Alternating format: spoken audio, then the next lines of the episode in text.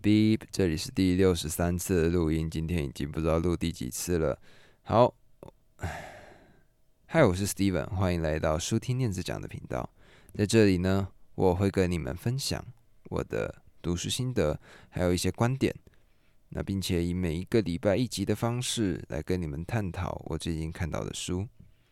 那么你们可能是因为这个古怪的封面图而点进来的，它是一张便条贴，然后我用手写字写下来的书听念子讲。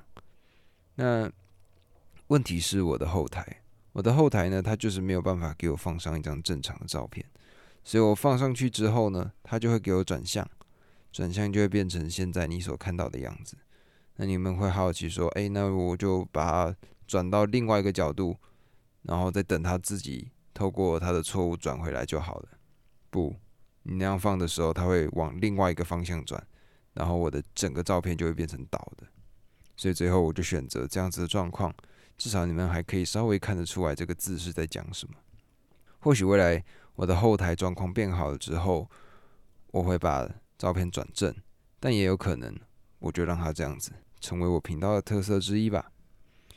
那么，为什么我要设立这个频道？其实是因为我今年的一个新年目标。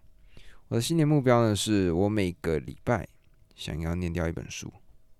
那么，在念到第二个礼拜到第三个礼拜的时候，我看到了一本书。这本书呢，叫做《最高学以致用法》，这是一个日本人写的。是名字叫做华泽子院的精神科医生。那么，他是一个输出的达人。他在这十几年的期间里呢，他已经出版了二十八本的著作。那他有在书里面介绍他的输出方式。他每日发行电子报，持续了十三年；每日更新 Facebook，持续八年；每日更新 YouTube，持续五年。每日写作三个小时以上，持续十一年。每年呢，可以平均出版两到三本书，连续十年。而且每个月他可以举办两场的讲座，持续了九年。那我们在看到这样子的内容的时候，一定会想说：哇，这个家伙他已经把他的人生都奉献给工作了。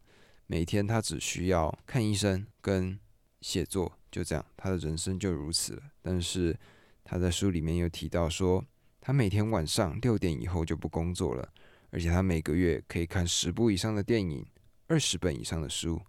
每个星期呢，他甚至可以上健身房四到五次。而且最酷的事情是他每年可以出国旅游三十天以上，所以他的输出效率是非常高的。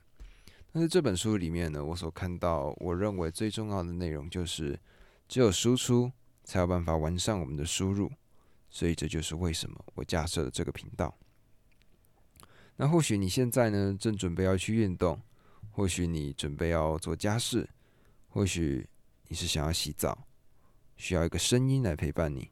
那么，我希望我可以承担这个角色，让你在有人陪伴之余，还可以吸收到一些新的观点、新的知识。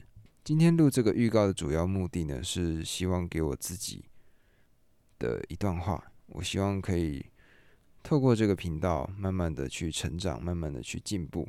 更重要的是，我希望可以改变整个台湾的读书风气，让更多人喜欢上阅读，让台湾变成一个热爱阅读的地方。总而言之，我们一起加油吧！下个礼拜就会有最新的单集出来了，敬请期待。谢谢。Hell yes！啊，终于录完了，终于录完了，好开心哦！